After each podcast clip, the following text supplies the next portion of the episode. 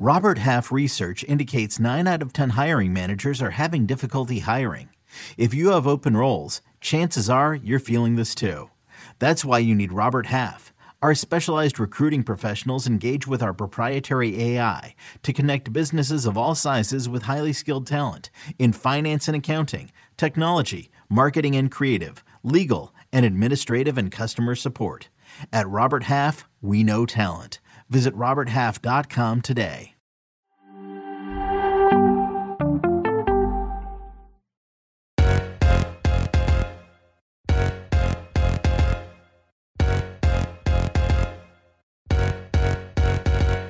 Hello, and welcome into the USWNT Hour Show. I'm your host, Lisa Roman, alongside former United States International Lori Lindsay. If you're joining us live on youtube.com slash attacking third, join the conversation, like this video, subscribe, and you can listen to all USWNT Hour shows on the Attacking Third podcast. Download and subscribe to Apple Podcast, Spotify, Stitcher, any place you listen to your podcasts. Lori Lindsay, welcome in. How are you, girl? Yeah, great to see Elise. I mean, we didn't have last week, so it's been a couple weeks. So I'm happy to be here with you. And as we were talking off air, we were supposed to be having um, a tornado type weather here in Philly, and that is not the case because it's sunny and hot and humid. So who knows what's happening? I mean, I'm happy about this weather. But anyway, great to see you. How are you? So good to see you. Yeah, this tornado warning was a little, I was thrown off by it, but mm-hmm. still sunny skies. We're only like a mile or so apart, not even. Still yeah. sunny skies, hoping that we don't get the tornado during this live because who knows about our Wi Fi, what's going to happen there. But it is so good to see you today. We have a packed episode. We're going to do a little bit of weekend player reports and a player evaluation about how players did in their respective leagues. And also, we are answering listeners' questions. So thank you, everyone who submitted questions via the chat on Twitter. We got them all. I wrote them all down. There was so many of them. We're only going to run through some of them today because there was just so many, but uh, we are really excited to answer your questions. Before we get going, I want to remind everyone that we have a $100 Paramount Plus gift card subscription to give away today. Congrats to all of our previous winners. We've had a few so far. We do one every single episode. To win this $100 Paramount Plus gift card, all you need to do is like this video and drop your social media handle without the at symbol in the chat we will pick a winner. You'll get a DM from us and you could win a $100 Paramount Plus gift card. So, like this video and drop your Instagram handle in the chat because uh, we want people to win. Hello, that's what we're here for. Then you can watch the NWSL, you can watch Serie A, CONCACAF, everything that is coming up let's dive into it because we had NWSL week three, essentially. Some teams have three games under their belt, some teams have one game under their belt. A lot of uh, back and forth in the league right now, but coming off of a packed weekend of NWSL games, there's 12 teams. Only 10 of them played this weekend. One game was postponed due to COVID, but we had a lot of good results. And surprisingly enough, the two expansion sides from California, San Diego Wave FC and Angel City, are at the top of the standings, number one and number two, respectively. Lori, what did you see this weekend? You were on call for a couple games. I know you tuned into a lot of them, but overall, impressions of the NWSL from this weekend for you? Yeah, chaotic in some ways, yeah. as you mentioned. and we wouldn't expect anything less, right? At the beginning of the season. Uh, you know, I think we might have mentioned it a couple weeks ago too, just that the the start of this season was going to be interesting because you know some teams are on one game some teams are on three you have teams that have had a lot of breaks um, or a pretty consistent schedule others that's been a little bit hectic because of the challenge cup and i think you know anytime that you start to have two expansion teams plus we had divisions, obviously, for the Challenge Cup. Now they start to mix.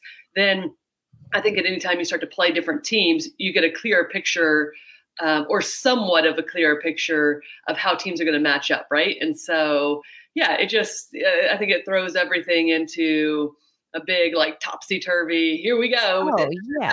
So that's kind of how I felt this weekend. Uh, it was unfortunate for the Gotham, North Carolina game to get mm-hmm. postponed because of COVID, um, but definitely felt like the the right decision um, for the safety of all players and everybody involved in that game. But that throws another wrench into it, right? Because oh, now North Carolina, who goes one game against the city th- almost three weeks ago, and they won the they won the Challenge Cup last weekend or a little over a week ago. So I think you know it's it's so interesting. We'll see how this plays out. Um, but yeah, chaos is a little bit of how I thought this um, all went this weekend. I mean, chaos is the perfect word to describe it. If you look at the standings in the NWSL right now, two expansion sides, uh, first and second, and North Carolina, who is a powerhouse for in the league traditionally, they just won the Challenge Cup. They are ranked number 12. They're the last place team. However, every other team has at least one game, two games in hand over them. So because of that, it changes the disparity a little bit. But uh, as you mentioned it, Challenge Cup, it was all regional matchups. So we got to see Houston versus Louisville so many times. And now Houston, they're just kind of continuously playing their same teams. By the time that June comes around, Houston's going to have a lot of challenges to face by starting to play other teams because they, in their region, it was Kansas City, Racing Louisville, Chicago, and Houston. And this past weekend, Houston has continuously played teams in their region. But but we did get to see some differences because San Diego, they played Chicago. We got to see Angel City travel to the East Coast and take yeah. on the reigning NWSL champs in Washington Spirit. Um, let's talk about a little bit about this Angel City game because so many players for Washington Spirit are on the national team and, and are just huge players. Uh, Andi Sullivan, the defensive midfielder for Washington Spirit, has been out with a calf injury for a number of games. She was out this game as well. But when you look at Angel City, they're a team that's proven that they can keep shutouts on the board. They can beat North Carolina Courage. They can beat teams like Washington Spirit. This this match ended in a one 0 win for Angel City, and the goal coming from none other than Christen Press. What did you think of this match, Laura? You know, to be honest, a bit shocked, right? I, I mm-hmm. never really felt like the spirit entirely got going. Um, I kept wanting a little bit more from them. I thought I thought Trinity Rodman was a handful consistently, but you see some of her frustration um, a bit throughout the game. Uh, you know, and and credit to Angel City no offense to them because they've had some good wins, right? We saw yeah. them play at home the last two weeks and and get the results that they, um, well, not against Orlando, obviously, but one and one coming to this game, but still um, some performances I think that not everybody was expecting given their uh, Challenge Cup performances. So coming into this game, I didn't have like a ton of high hopes for the expansion team, just given how good um, I I consider the Washington Spirit, how many um, threats they have. Yeah. But you mentioned Andi Sullivan, Kelley O'Hara obviously didn't play. She she has a bit of an injury. Um, you have Dorian Bailey who's making her way back. Mm-hmm. We, we saw um, Baggett go down in the Challenge Cup final, so still out for her.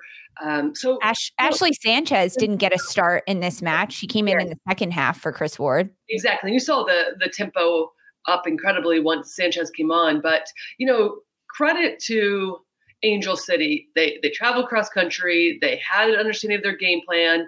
Um, Freya Coombe even talked about the tactical change that they made um, with press switching sides, playing against Gauff. That's how she got the the goal, playing on as a left winger instead of the right wing, when where she originally started this game.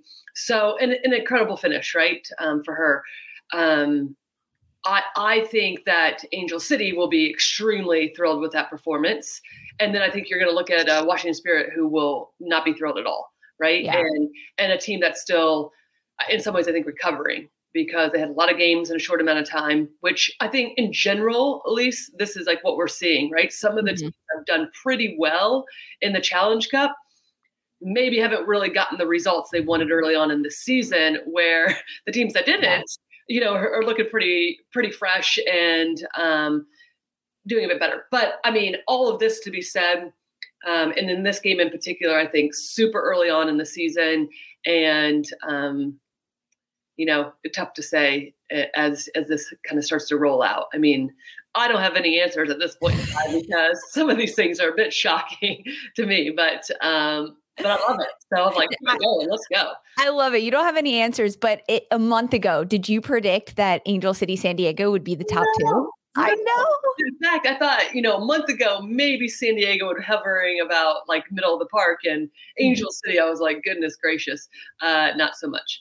You know, I'll be curious though, because this is going to be a long season right now. And, you know, even if we're just taking this Angel City and Washington Spirit team uh, when you look at the Washington Spirits roster, a lot of depth, right? And so Right. we're seeing rotation of players. We're seeing, you know, you could change out at least four of those players just from last night, maybe five that aren't typical starters. And outside of Ali Riley, that's the starting lineup consistently for Angel City. So there's a pretty big disparity there. And I thought I thought Lucy did really well having to cover that position against Trinity Rodman. No thank you if I'm Tyler Lucy. Oh, Um, heck no. I thought she she actually did really well uh, for a player that doesn't usually play that position. So, you know, I think And that's something that I'm going to give some credit to head coach Freya Coombe for that one because she also took Jasmine Spencer, who was a forward through and through. And Spencer has been starting and dominating in the right back for Angel City. And then you look at a player like Tyler Lucy, who uh, has the fundamentals of a soccer player and and the physicality to match up against Trinity Rodman. So why not throw her in the back line? That's Yeah. what Coombe does. She can look at players' individual talents and, and their personality traits almost and move them from forward into the back line. So good luck, Tyler Lucy, getting out of that back line. well, right. I also do think it speaks though to um, one issue that I see potentially can become like more of a problem down the line is the lack of uh, depth that they have. Right. Right. I mean, obviously. Um, I I mean, mean, that's al- that's already been a bit of a problem. Oh yeah, certainly, and that's why I mean that's why Tyler Lucy. You don't have anybody else that's a natural left back that makes more sense to go against uh, a Trinity Rodman, right? Now you still have Madison Hammond, who I think started the, the season well, but Mhm. um, Reed coming in and seemingly having a better partnership alongside um, Gilles. So that's been the main center back partnership. Obviously, we we're going to see Paige Nielsen come in, and then there was like a chaotic situation with her earring that took like the rest of the game to come out, so she never came on. So I mean, listen, we talk about chaos. There's that in general is like the funniest story of the, the weekend to me. However, I'm just saying I'll be very curious because I think it is a long season, right? Yeah. And injuries happen. I'll be curious just to see what ha- in terms of maybe a Tobin Heath, right? I did hear she was at the game Right. last night. What does that mean? Is she is there something in the works? I don't entirely know that. Um, I've been haven't started working my magic to try to find behind the scenes information there. Come on, Lori. This is why we bring No, you on. Let's go. I'll- I'll report back next week, okay? If there hasn't been any sort of like news break um, before then. Um, but I I think that there's just there's just a lot of questions still for every team, and we obviously highlighted that game, but still. Yes. So for for those asking, we see, I see Stephen in the chat here asking about Tobin Heath. She was with Arsenal, ended and terminated her contract early. Came back to the states. She was at the Washington Spirit Angel City game that played at Audi Field in Washington D.C. But um, as Lori reported, no news yet. But Lori, get on that. Report back. We'll find out about that Don't one. Worry. I love to hear that. So, Christen Press, she knocked down a goal in that game. She's a player that we've talked a lot about. We're going to talk a little bit more about her later in this episode, but there's another national team player that has been on a bit of a tear in the NWSL with San Diego Wave FC. Alex Morgan, she's been in the national team camp for years, such a namestay, but not called in most recently, wanting to get a lot of consistent time at the club level. And that's exactly what we're seeing from Alex Morgan last week four goals for alex morgan. She she broke a record became one of just three players to do that in the nwsl two of those being a penalty kicks in san diego's win over gotham fc and then most recently this last weekend week three in the nwsl regular season alex morgan she gets another penalty kick goal in the match against chicago red stars. San diego ends up winning this match two to one uh, but Alex Morgan gets on the board first for the wave with that penalty kick. So three PK goals from Morgan in the last two weeks. But run of play, how she's been doing. What are your thoughts on Alex Morgan in, this NWSL run and getting so much consistent time with San Diego? Yeah, I think that's just it, right? Um, she's healthy. It seems like she's extremely happy being in San Diego. Um, she she's been vocal about that. Um, you know, regardless of people's individual thoughts on that. Like she was mentioning that this is the first time she's actually been happy playing with, with a club team. So, you know, awesome for San Diego because they're getting the best out of her. And I think this is a player that we've known from the very start of her career at international level that she can score goals. Get her in front of the net, she will score goals. And especially if she's having fun, especially if the, the style of play is an attacking style play, which we do see from San Diego. So, and then also a player that understands what it means to step up. I mean, three penalty kicks um, in, in, two weeks is is a lot, obviously, but to finish all three chances is a whole other thing, right? And and, then, and differently, she finished yeah, them exactly. very differently. So to re to have a player that you rely on in those positions that's not easy right i mean the yes the kickers is has the advantage right we always say that however when you're somebody that's consistently taking them it reminds me a lot of megan rapinoe in those moments when you need somebody to step up and convert alex morgan has clearly has the confidence to do that and you're seeing a confident striker right now i mean listen there's been a lot of talk on this show but just in general of the us national team players what it means and to me she's she's proving herself, right? Like, not, I'm not yeah. sure she needed to prove herself. It was just about staying healthy and playing consistently. But that is something Vlatko Andonovski has talked about: getting back these players and and seeing how they do. And she's taken that up, those opportunities. I agree completely. It's really fun and impressive to watch Alex Morgan play. And she's talked about that getting consistent time, being happy, being in a rhythm with the team. Because as a national team player, when you're playing with your club team and leaving every month or every other month to go play with a different team, it's really hard to get that consistency and that rhythm. Um, I, I want to ask about this though. Alex Morgan didn't draw these penalty kicks. Now, yes, she did finish them all, but going the first two going up against Ashlyn Harris, uh, who who knows her very well and knows how to defend against her, and then the second time going up against Alyssa Naeher for Chicago Red Stars. Um, is this still a big positive for Alex Morgan, despite having the advantage, despite despite not being the player that actually caused the penalty kicks, but still having the confidence to knock them down?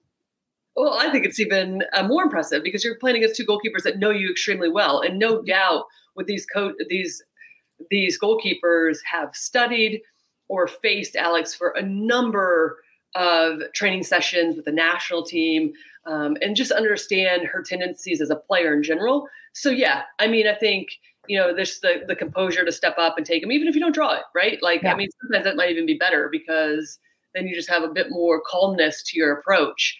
Um, but yeah, I mean, I think it's a player that you like. You could make the argument as one of the best strikers right now in the league, if not the best. Yeah. Right? I mean, we would have put Mal Pugh in that certainly a few weeks ago, right? But then gets concussed and now has been out yeah. for a number of weeks, so isn't playing. So I mean, outside of that, I would say like, give me the names of who's playing better, right? As a striker, right solely, right? So, uh, yeah, I, I agree completely. And we're going to talk about it more. Christen Press, Alex Morgan, should they be back in the national team roster? Uh, we're going to do all of that in the second half of this episode. Before we jump to our break, I want to ask you, Lori, any other players that stood out to you this weekend in games that you watched in the NWSL, in the FA Cup? Um, congrats to Chelsea on that win.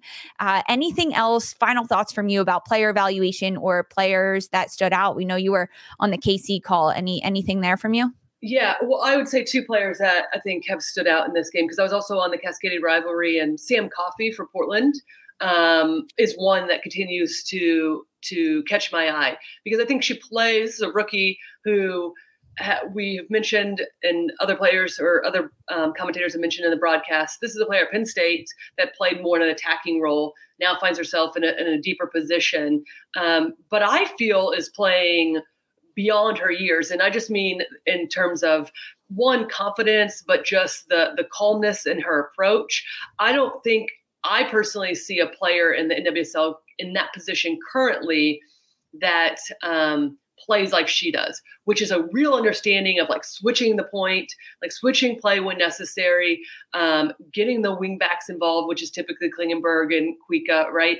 And does a really good job with her positioning. I mean, on the ball, she's composed. She can get forward. She can get into um, positions to to strike. Um, to take shots herself, but they don't really need her to do that, right? It's a, that's an extra bonus. But she's somebody that links really well, and I, I, I want to preface this by saying listen, I think she deserves a call up, and we can talk about this when it comes to our like mailbag section. But like, I, I do think that she deserves a call up because of how right now limited the national team is in that sixth position, and I think it'll be interesting. Now, I don't think she's ex- exposed in that 6th mm-hmm. position with Portland as she potentially could be with the way that the national team plays. So that's a whole nother question.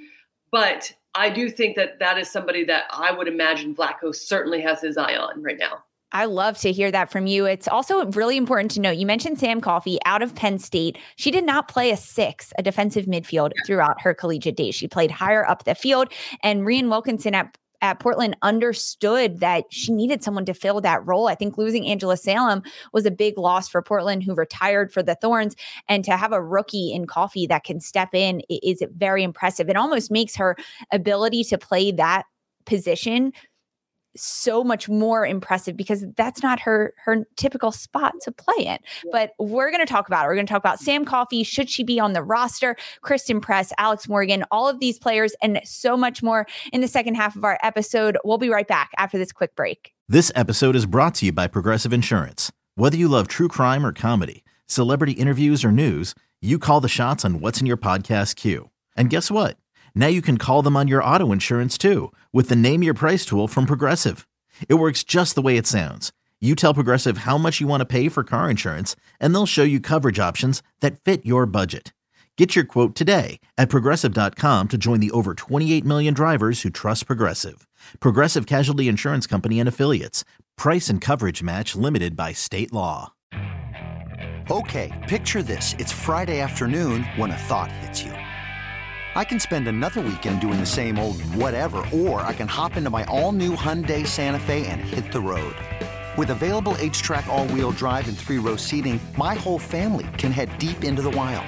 Conquer the weekend in the all-new Hyundai Santa Fe. Visit HyundaiUSA.com or call 562 for more details. Hyundai, there's joy in every journey.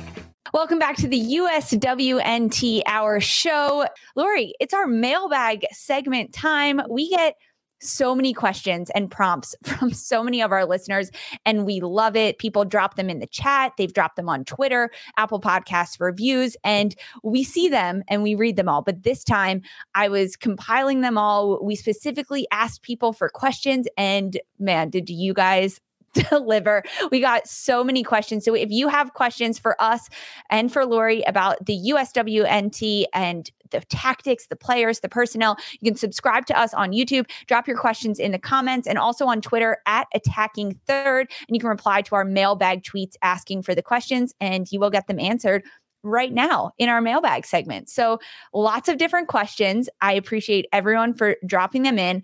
We're going to start with a, a, few questions about new players coming in. We were just talking about Sam Coffey with the Portland Thorns. She's playing that sixth role a rookie in the NWSL. We had a number of questions about this from Skeely Pug. What are the players on the cusp of entering the national team? Fallon Tullis Joyce, Ali Watt, Sam Coffey.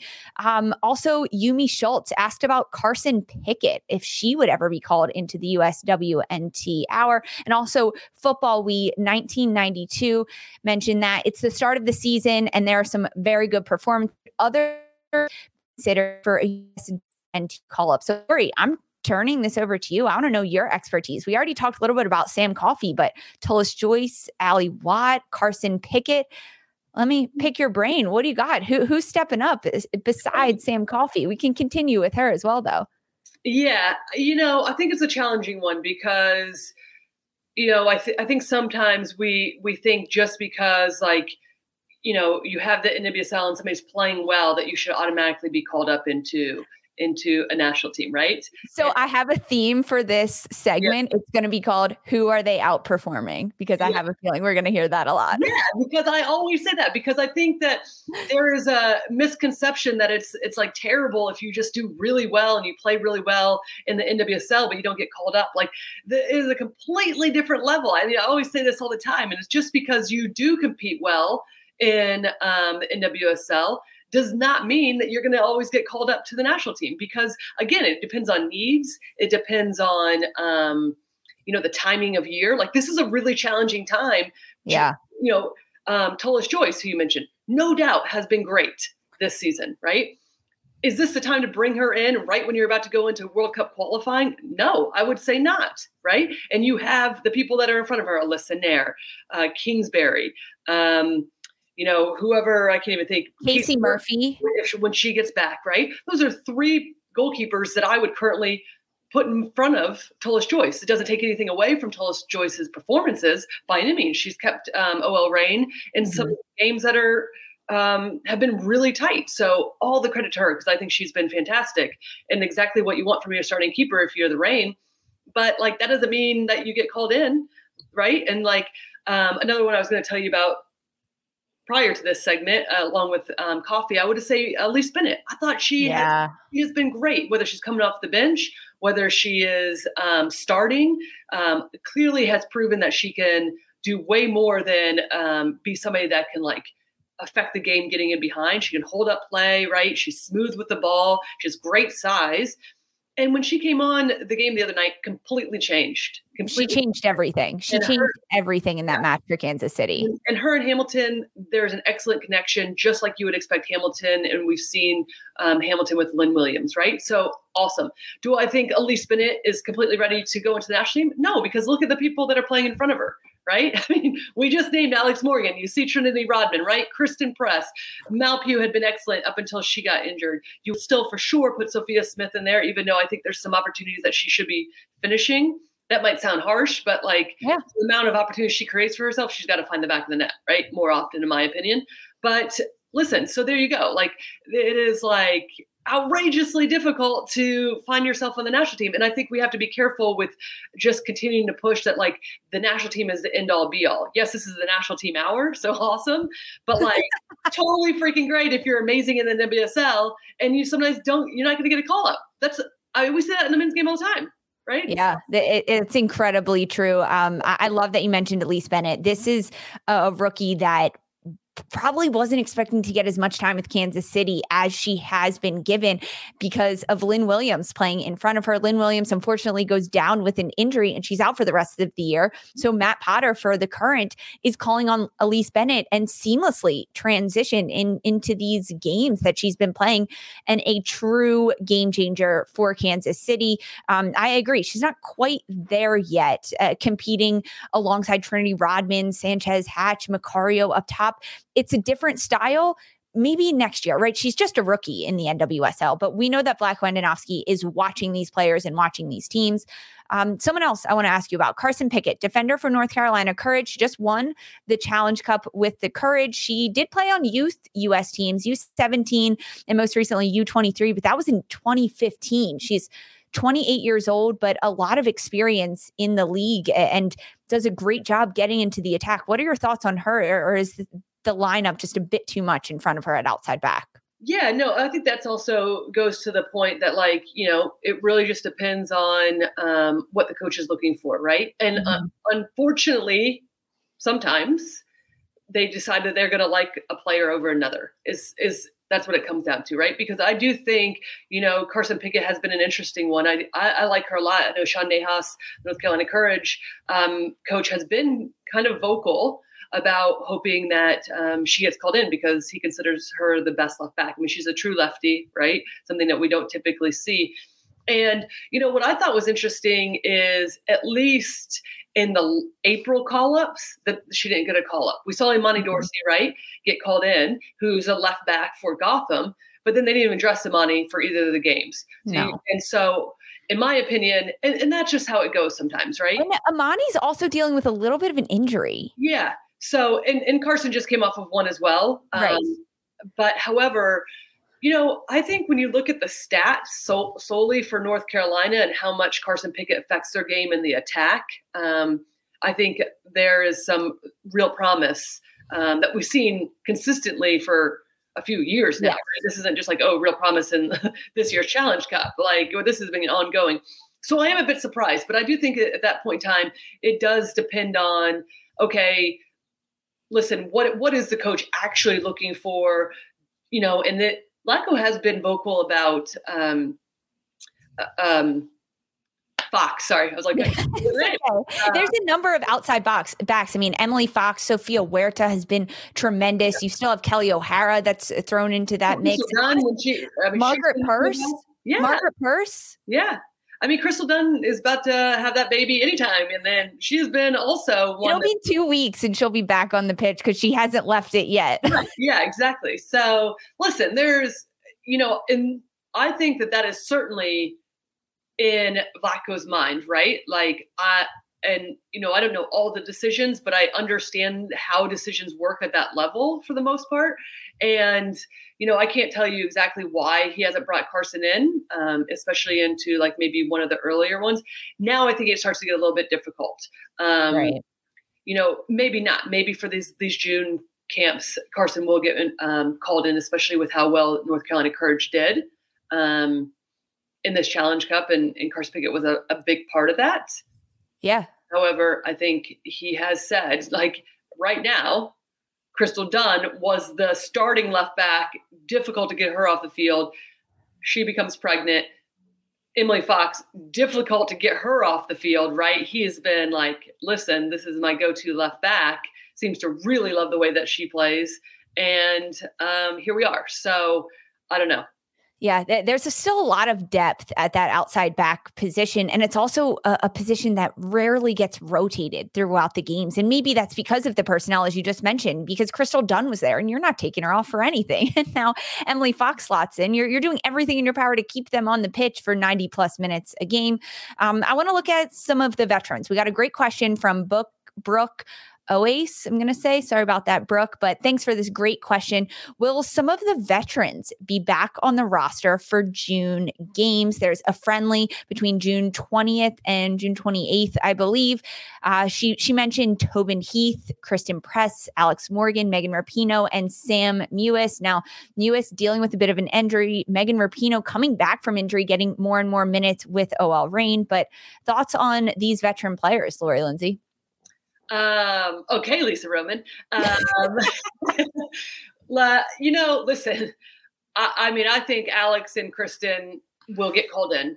I think, and, and honestly, I think if Becky Sauerbrunn is, um, I, it did sound like she almost came into the game the other night, right. and then maybe, uh, like tactically, just how the game was going. Um, I do think um, she could certainly be in the mix.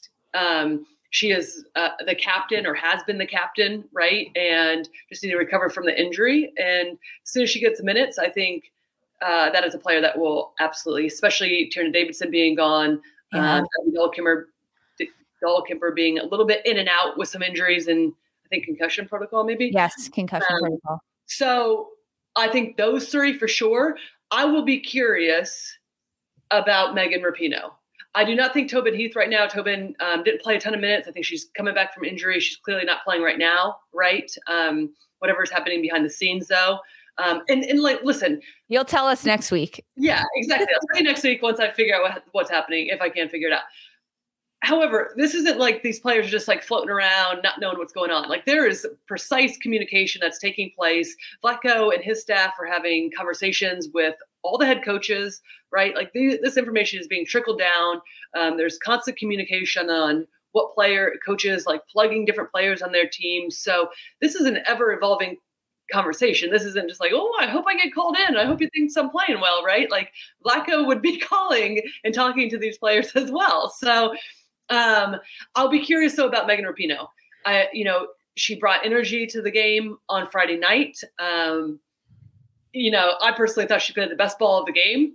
You don't see many players. It was a ball yeah. into Ally Watt that created a chance. You do not see many players um, playing that type of ball um, in this league, right? So now, granted, regardless of age, whatever you want to say, I think you know, age question is relevant in some cases and pretty hilarious in others and unneed, not necessary. It's like if you're playing well and you provide a role for what Vlatko and his staff is looking for, great. Get called in. Let's go. Who like let's move on.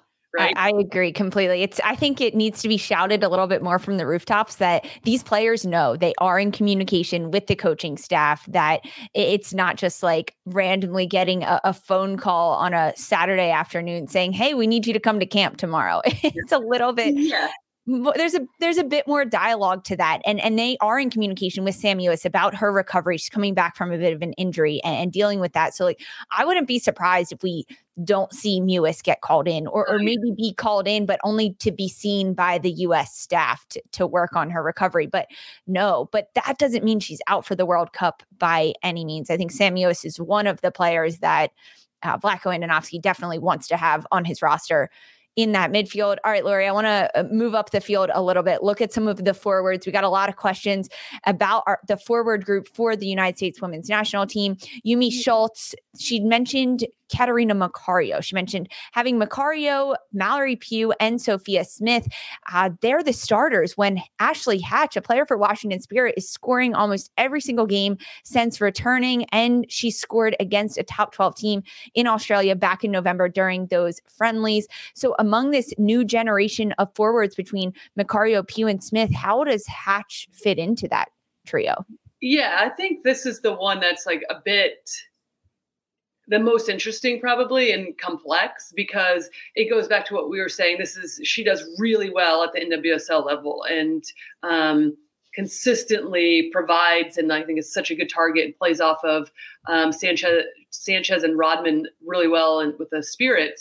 However it, i think it, the tough one is that there's just so much depth right? And then you add alex morgan back in maybe christen press that depth becomes even more so than that we already saw. So, and when those players, the veteran players that weren't even there in the last few um, international windows, Hatch was mainly just coming off the bench. Now, credit to her, she was scoring. So it was like every time she was coming on the field. In like a minute. She yeah, on the pitch and scored. Yeah, no doubt. Her first touch all the time. So that is something to look at. But um, again, I think it depends on um, how she fills out the role, right? Mm-hmm. Um, and, and particularly what Vlatko is looking for in that. Because if you're looking at Macario, who most likely right now is the starter, starting number nine, that that player's not going to come off the field that much, right? Yeah. Especially with the way that she plays and what they want. You're going to see the wingers come off more. So, in my opinion, um, or there's just going to be some rotation. You can drop Macario back. You can play her as a winger, right? And then you'll bring somebody in.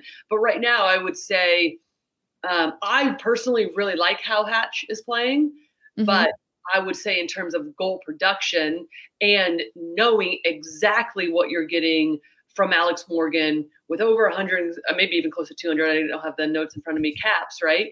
Like she's producing more than Hatch right now, and that's just the way it is. So it's it's a tough one, and that's why I say like more credit to you. Fight for the national team, and also as as everything continues to like unfold, the spots are tough to come by. And so, again, you could be playing lights out, and that you might not get the call up. Just the yeah. in terms of what positional amount of roster spots you want in different positions, right? So yeah, there's so much disparity between this. And as people in our chat are blowing up, yeah, the forward conversation is so fun. Um, I'll stat check you here a little bit, Lori. Alex Morgan, she's got 190 caps, yeah, 115 goals. Uh, don't worry, that's what I'm here for. Producer, host, friend, I got your back. That's, that's what I'm here for. Um, another question that we got about the forwards, Chris Murch. I love this question from him. Who will be the United States women's national team leading goal scorer for the 2022 calendar year? Who you got, Lori?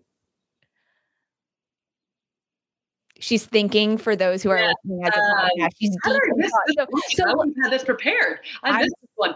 I love throwing these at you. So if we look at our forwards that we have, Kat Macario, Mallory Pugh, yeah. um, Sophia Smith, Trinity Rodman, Ashley Hatch, uh, Christen Press, Alex Morgan. We could throw Megan Rapinoe in that mix. And this is this is the NWSL, or this is actually for the women's national team, right? This is for oh. the U.S. women's national. Oh, so that means CONCACAF W qualifiers this summer and everything. Yeah, Macario. Okay. Yep. I Took think um, the only reason why there might be a little bit of a hiccup is I'll be curious on what her training and everything looks like up until the June. So it's like mm-hmm. a month, right?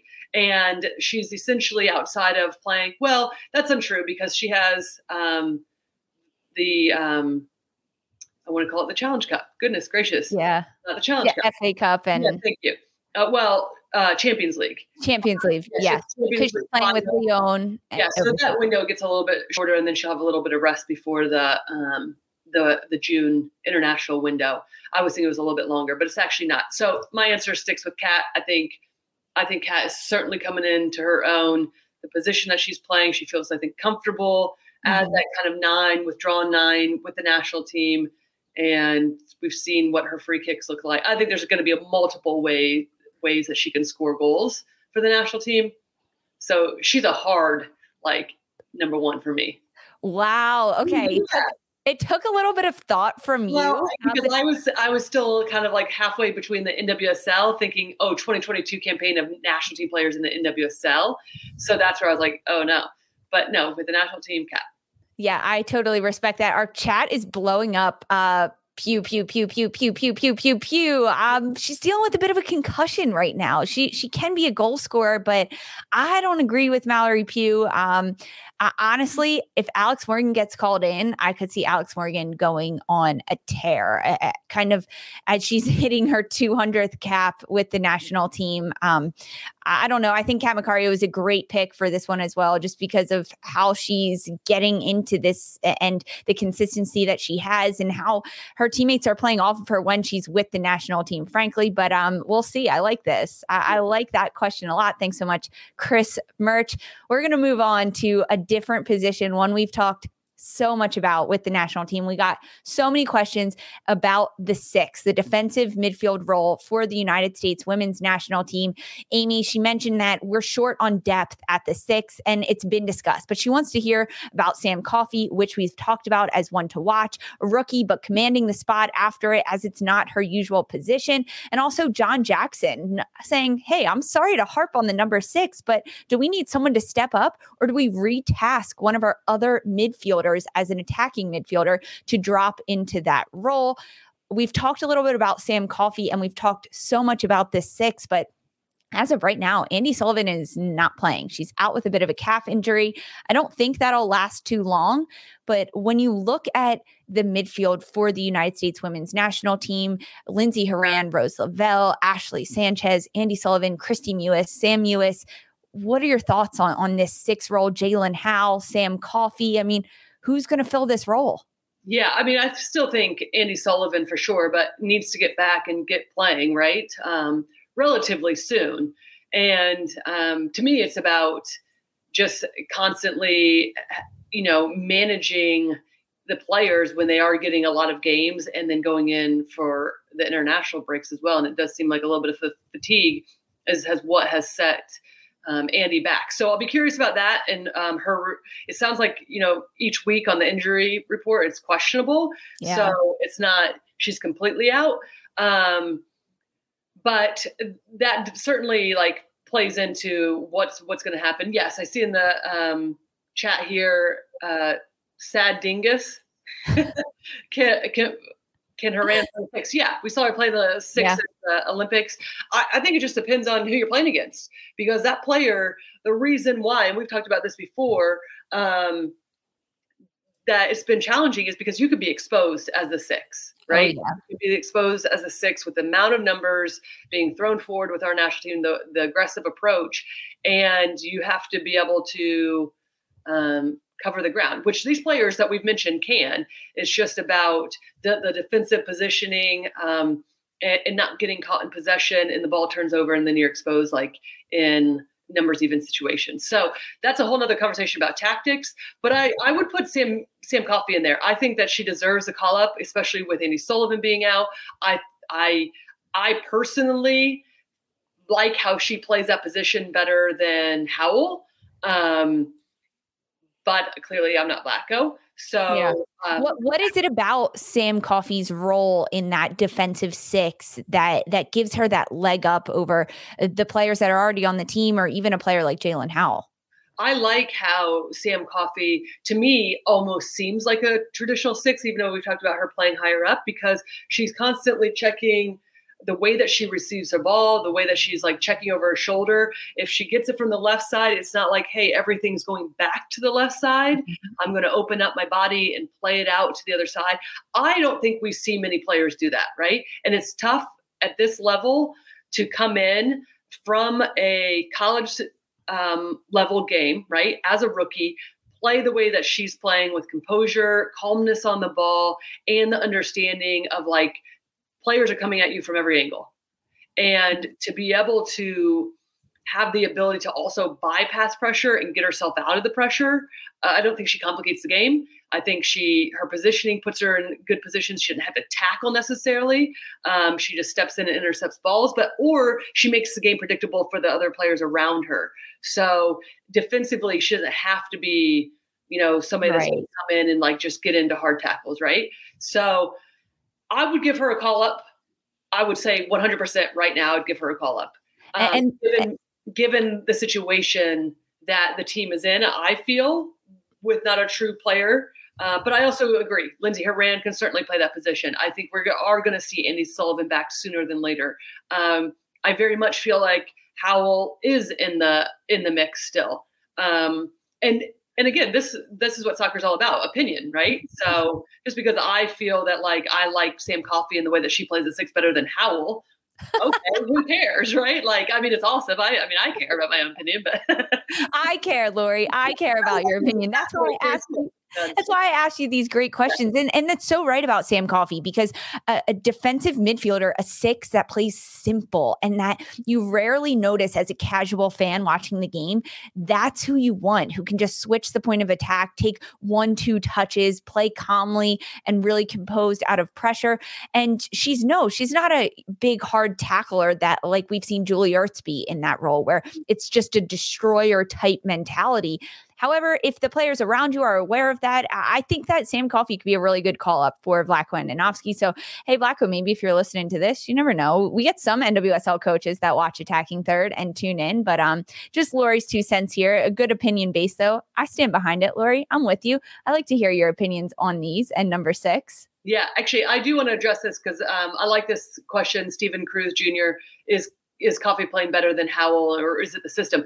I did say that earlier that, you know, it could be the system, right? Mm-hmm. And I mm-hmm. think, but still, regardless, you're playing at this level and she did not seem phased in playing the Cascadia rivalry um, in Portland on Friday night. She has been super consistent since day one. And it's a player that Rhian Wilkinson, their head coach, has said wants to get better. She's watching video. And yes, if you look at the players around her, Sugita and Sinclair in the midfield with her, like awesome. But she really comes out. So, I mean, I, I, regardless of the system, I could care less. She is producing what she needs to. Now, is it a different level? Yeah, we constantly talk about that. It's a different level at the national team. Will she get exposed? Potentially, but then it's just about that's when it changes with Vlatko of making sure that everybody understands their roles. Like, is Horan in there with Coffey at the national team level? Do you pinch back in defensively, right? Like all these things are um, a constant conversation. So, uh, looking at the system and the formation tactically that Portland and Rhian Wilkinson are playing with Sam Coffey, playing essentially a 3 5 with five in the midfield, having Sinclair, Hina Sugita, and then Sam Coffey as that six with wide wing backs, Meghan Klingenberg and Kuikka. When you look at how the US plays traditionally in the past, does Coffey fit into that type of role? Uh, say alongside uh, Lindsey Horan and Rose Lavelle in the midfield. How does that compare? Yeah, I think so. I think that the team is going to evolve. I think as the team is evolving, right, um, mm-hmm. and will um, will have to. I mean, that's a constant um, as the game is changing um, globally as well. Um, and the competition continues to get better, right? Like, I mean, there there's a lot of things that like I personally think can there could be adjustments, right? And players we can get better at in different ways. Um, it did having Julie Ertz in there suit the U.S. team? Absolutely, right. And then also you give up some some things with that as well. Um, however, Julie Ertz isn't here. So like, and, you know, we didn't have Macario um, consistently playing either. So there's a lot of different moving pieces. We this is the first time we're seeing the front line of Sophia Smith and Macario and Mal Pugh, right? So there's like a lot of changes. It's constantly changing. It's just really about understanding what the actual principles are and really less about um, you know the formation in my opinion it's like okay we do not want to give up the ball here which would be a high risk situation. But we're fine with giving it up here as long as we have measures in place to protect us and not getting countered on or whatever, right? But the game is changing that way too because you have Alana Cook who's very good at one v one position positionings, right? And as a center back, and uh, the modern day center back has to be good 1v1 because you are going to get caught in transition sometimes, right? Like we see that all the time in the men's game. And I'm not comparing right now women the women's game and the men's game. It's just more about to me, things are evolving and they're always right. evolving. So yes, Coffey can play in that position. Um, can I ask just one other thing, Lisa, on the Yeah, of good. course. Um, I love the the chat names. Astra Dekeko, I think. I don't even know if that's how. Sorry if that's not right. But um, would a center back be better as a six? You know, I I appreciate that question because I always said last year when we had the same discussion because Julie Ertz has been out for a long time. Um, I thought Trinity or Trinity uh, Tierna Davidson um, would be excellent as a six, and I thought she should play there last year, but. Vlatko was adamant that she was the starting back next to whoever was healthy, whether that's Becky Sauerbrunn at the time, whoever, right? And um, but I I asked for the center back that entire time for it to be Davidson. Yeah, it, it would have it would have kept Lindsey Horan higher up the pitch, which is suits her so much better. Yeah um, than, than dropping into that role. I love that. I love all this feedback we're getting and everyone joining us in the chat.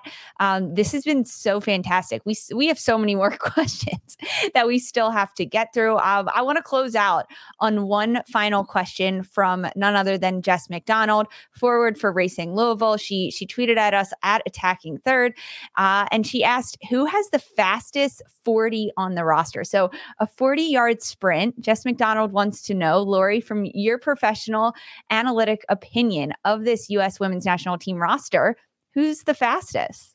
I mean, I feel like this is a trick question, Jess. Um, I think if Jess was there, she would have the fastest 40.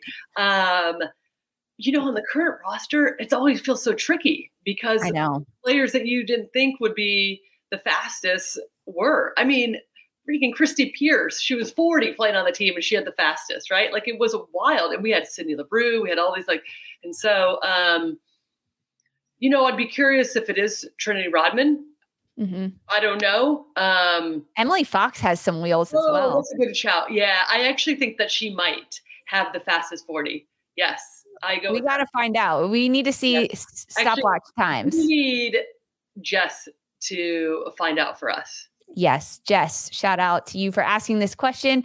We don't have a definitive answer. Can you find it out for us, Jess McDonald? That would be great. Thank you for these questions. Um, everyone, we got so many more questions about if the World Cup was starting next week, who would Lori Lindsay have on the roster, 23 player roster? We also have a lot of goalkeeper questions asking about Fallon Tullis Joyce and a starting goalkeeper if the World Cup was happening tomorrow. We don't have time to get into it today, but luckily we get to do this every single week. So we'll get to those questions next week. Reminder if you have questions for us, you can drop them on Twitter at Attacking Third. You can leave them in our comments or go to Attacking Third on Apple Podcasts. Leave us a five star review asking about a USWNT hour question, and Lori and I will answer them. Lori, final thoughts before we sign off for today no, but I need to get to work on behind the scenes stuff and also my 23 player roster. So I'm actually really excited about this. It'll be interesting.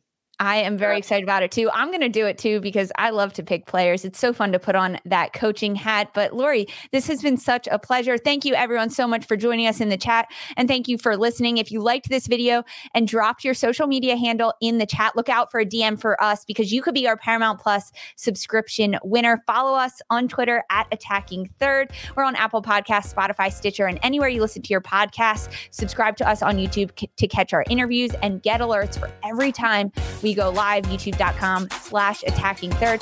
We'll be back next Monday for another USWNT hour. Lori's going to give you her wish list for the 23 player roster right now at this moment.